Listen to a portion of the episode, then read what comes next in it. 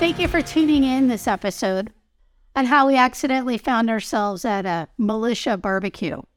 It's true, we did do and find ourselves in some crazy situations, but in my opinion, this uh, sort of takes the cake.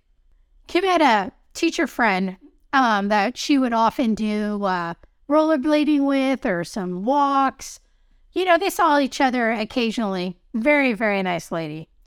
She was married to a man who was retired. Really nice guy. So they had invited Kim and I to join them for a barbecue one weekend. And we hadn't spent much time with them as a couple, so we thought, yeah, that'd be fun. Typical barbecue situation. Should we bring anything? She said, no, no, we have everything under control. Are you sure we could bring a dessert? No, no, everything's under control. So we meet him at this uh, shopping center to leave one of the cars. We jump in their car and we start driving, and we're heading east, east side of San Diego towards a town called Campo. I thought it was kind of far out, but you know, Campo's not a big town. Actually, it's a really, really small town. And so uh, just thought it was different that we were coming all the way, you know, usually barbecues at the beach or at a park. Uh, didn't really know of any of that around this area. So we exit, we're just talking, you know, friendly banter back and forth, talking, talking. And we end up going off of paved road onto a dirt road. So we're on this dirt road going up and down, up and down, and I'm looking around and I lived in San Diego all my life. But I'm looking around going, I have no idea where we are. No idea. And there is nothing, nothing around. So Kim and I are in the back seats together, and you know, we're holding hands, and she's sort of squeezing my hand, and I'm sort of squeezing her hand, like, what is going on? So at the uh, dirt roads kind of fork, and we take one way, and then they kind of fork again, and we take another way. And we come across this sort of fenced in, but it was not like a see through fence, like, but a high fence, like eight feet plus tall fence with this gate blocking the street. And standing there is a guy with a gun. Kim and I are kind of looking at each other, and the husband rolls up and rolls down his window, and they're talking back and forth. All of a sudden, the gate opens. We drive through. And as we're driving in, there's like a bunch of like mobile homes, and then like it looks like a, a couple little houses and shacks and this sort of like big, like almost like a clubhouse thing. And I turn back and the gate closed behind us. So Kim and I are squeezing our hands tightly, kind of looking at each other. And I ask, uh, hey, so where are we? And they're like, oh, the barbecue is at our gun club. Well, I mean, and nothing wrong with a gun club. We had no idea our friends belonged to a gun club. Again, nothing wrong with gun clubs or guns, but uh, just kind of caught us off guard. So he parks the vehicle, we get out, and there's probably 60 plus people all around. And I'm looking around, and it's not like the sort of people that we would hang out with normally. And every stereotype you can think of, we're hitting here. You know, we've got I guess we could say redneckish, if I want to stereotype that way, people. And we've got, I mean, literally, it was just like every stereotype you can think of, including ours. Two lesbians at a barbecue of this nature, which I would have never put us in. So Kim's friend has this dish she brought. It's like a casserole. We walk in this clubhouse and there's like rows and rows of table full of food. And she's like, oh, good, we got here in time. She's introducing us to people, and honestly, their names are just going through my head. I'm still sort of in shock in of the area that we're in, the fact that there's a man at the gate with a gun, that literally everyone walking around either has a gun in a holster, has a gun strapped around their back.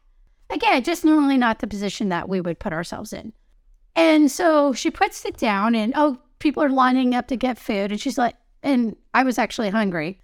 And so we start walking down. And to go along with the sort of stereotype people that we are around goes to the fact of the almost stereotype of food that's on the table. Now, my amazing wife and I are definitely not, I would say, above average healthy eaters. We like to eat healthy. We also enjoy, you know, sweets. But for the most part, if we were at a buffet, we would 99% of the time always go for salads, vegetables, a protein.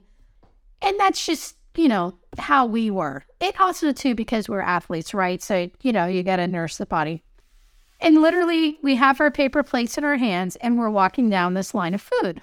Some of this food I couldn't even describe to you or know what it's even called, but it did not look good.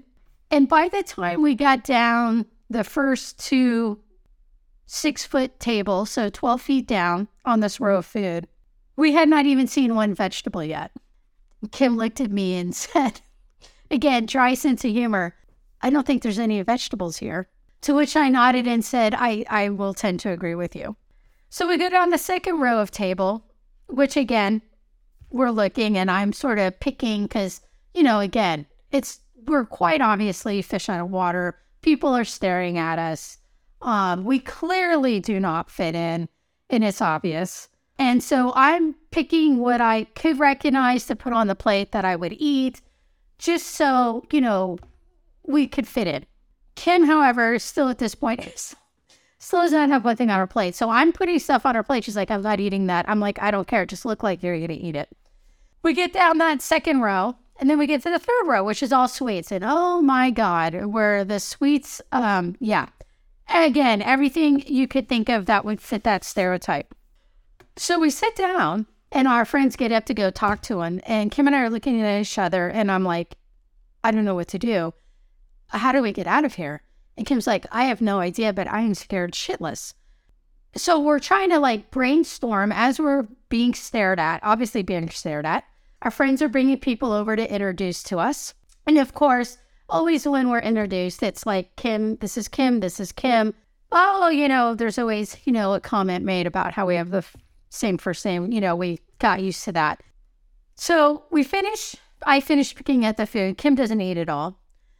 And I said, Hey, I need to use the restroom. Kim's like, I'll go with. So we're heading to the restroom, trying to devise how we can get out of here. Now, mind you, we didn't drive either. So, how do we convince our friends we need to get out of here? As we're walking to the bathrooms, we're, which in a complete different building, you know, we hear gunshots going off in the back, again, making us a little uncomfortable. We devise a plan that I, as people know from my accident, I suffer from migraines and I never know when they come. Kim's like, I need you to fake that migraine. And so, you know, our friends will take us home. So I'm like, all right. So we devised the plan. I'm faking. So our friends come out and said, hey, let's play horseshoes. So we're tossing horseshoes and I'm kind of laying the foundation of, oh, sorry, I need to, my eyes are getting a little spotty. You know, I'm planting all the seeds to work up to, oh my God, I just got this major migraine. We need to go. And of course, we don't go to the bathroom. We obviously just use that excuse to get out of that area. And our friends said, Hey, do you guys want to shoot some guns? And of course, Kim and I look at each other. We're like, Nope, we're good. We're good. Well, here, let us show you the gun range. So they walk us over to this area where there's some targets and stuff, you know, on one side. There, there's these like row of guys just sort of sitting in chairs, you know, with, you know, they're having a drink and a cigarette and a gun. And, and then out that is just like open field, just open field for as far as you can see. And then there's kind of this like rickety, you know, like fence that's like missing parts and, you know, just kind of in shambles. Not like a fence fence, more like, you know, wire going across poles type thing. And uh and our friend says, uh, oh, that is Mexico. And we look over to the left and we said, that's like Mexico, like just like right there. She's like, yeah, that broken down fence thing right there is um is Mexico. And I go, oh, okay. Did not know that. I mean, I kind of knew Mexico bordered us in that area, but like didn't realize it came down to like a rickety fence. I said, "So what are these guys doing?" They said, "Oh, they're they're monitoring for Mexicans." I said, "I don't understand." She said, "Yeah, because they could just walk through. We monitor, and then boom, a gun goes off, shooting out towards the open area." And I look over, Kim and I sort of hunched when it went off, and they're like, "Oh, sorry, we thought we saw someone." And I look at Kim, and Kim looks at me, and we start walking away. And I'm like, we need to find a way to leave now. We need to call 911. This is completely unacceptable. We're freaking out. Our friend catches up to us like, oh, is everything okay? And I'm like, you know what? I said, I am so sorry. I said, I, I my eyes are spotty. I said, I'm getting dizzy. I said, my migraine's kicking in. I didn't bring meds with me uh, that I can normally take on the onset. I said, and it's getting worse. And, um, you know, I need to kind of be in a dark room and a dark, you know, so I can't hear or mm-hmm. see things. And Kim's like, actually, what we need to do is leave. And she's like, I'm so sorry. This, you know, we never know when this happens, but I really need to get Kim home because, you know, her mind migraine meds are there. She's like, oh, oh, let me talk to my husband. So he comes over and he's like, I'm so sorry. This happened. Absolutely. Let's go.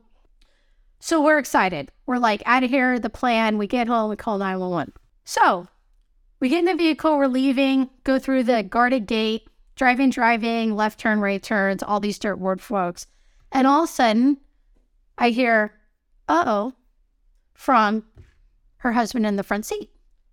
And we turn down. Now, I don't ever remember us going down, but he turns down, and these are one way roads.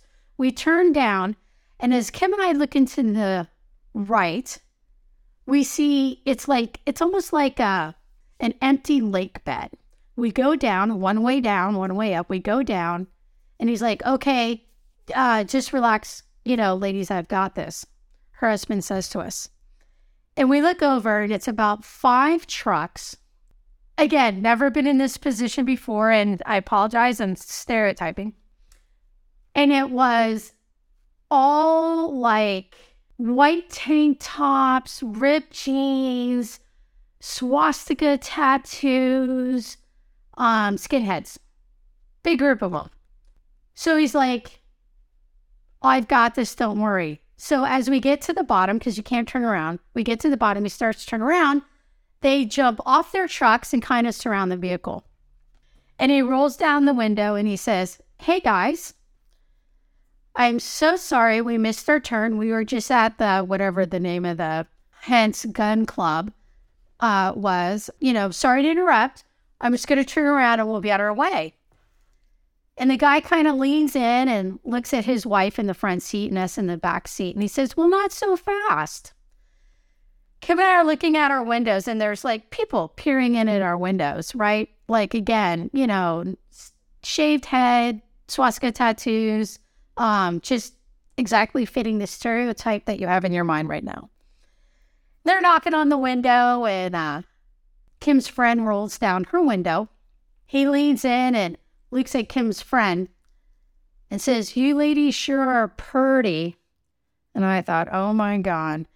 So he, and Kim and I, I mean, Kim's nails are embedded in my skin. She's squeezing my arm and my hand so tight. So he rolls up the windows and he yells, Hold on. He leans down and picks up, he had a gun right by his legs. I had no idea. Picks up the gun in the one hand, spins out, and starts flooring the car. We go driving fast back up the hill. And as we go up the hill, he makes a turn and we hit something that stops the car and he's like trying to get it reversed, get it forward. We're caught on something. So I jump out and he jumps out so we can see what it is. And I look down and I see them looking at us.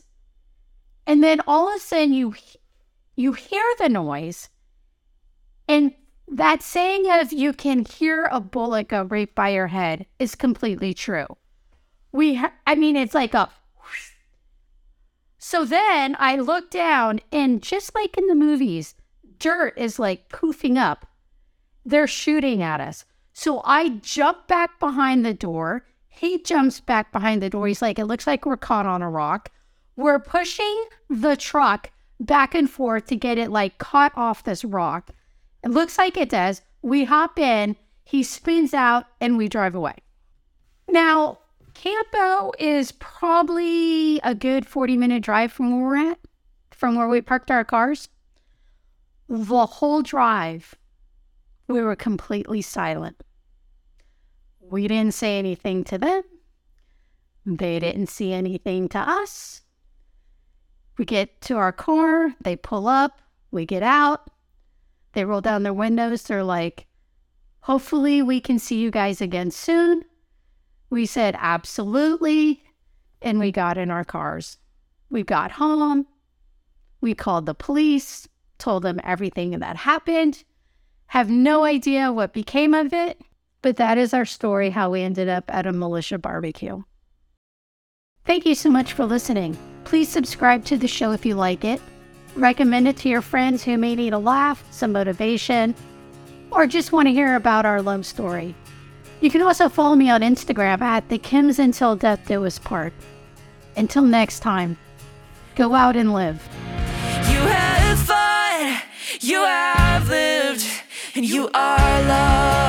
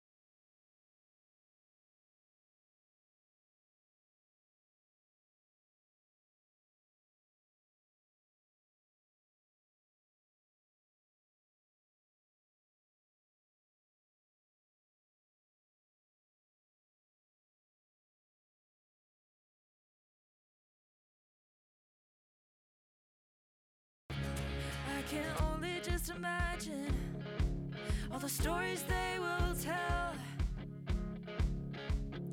as they sit around your table eating lunch in mission trails. Like how you peaked the tallest mountain from California to Maine. And when you conquered the canyon in a 50 mile race.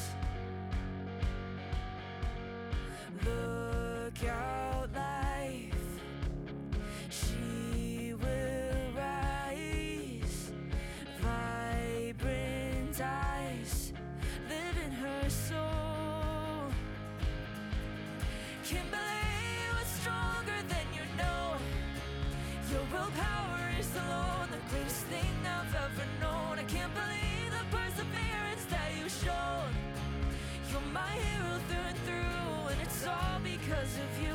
Every day is an adventure, and it's all more than enough. You have fought, you have lived, and you are.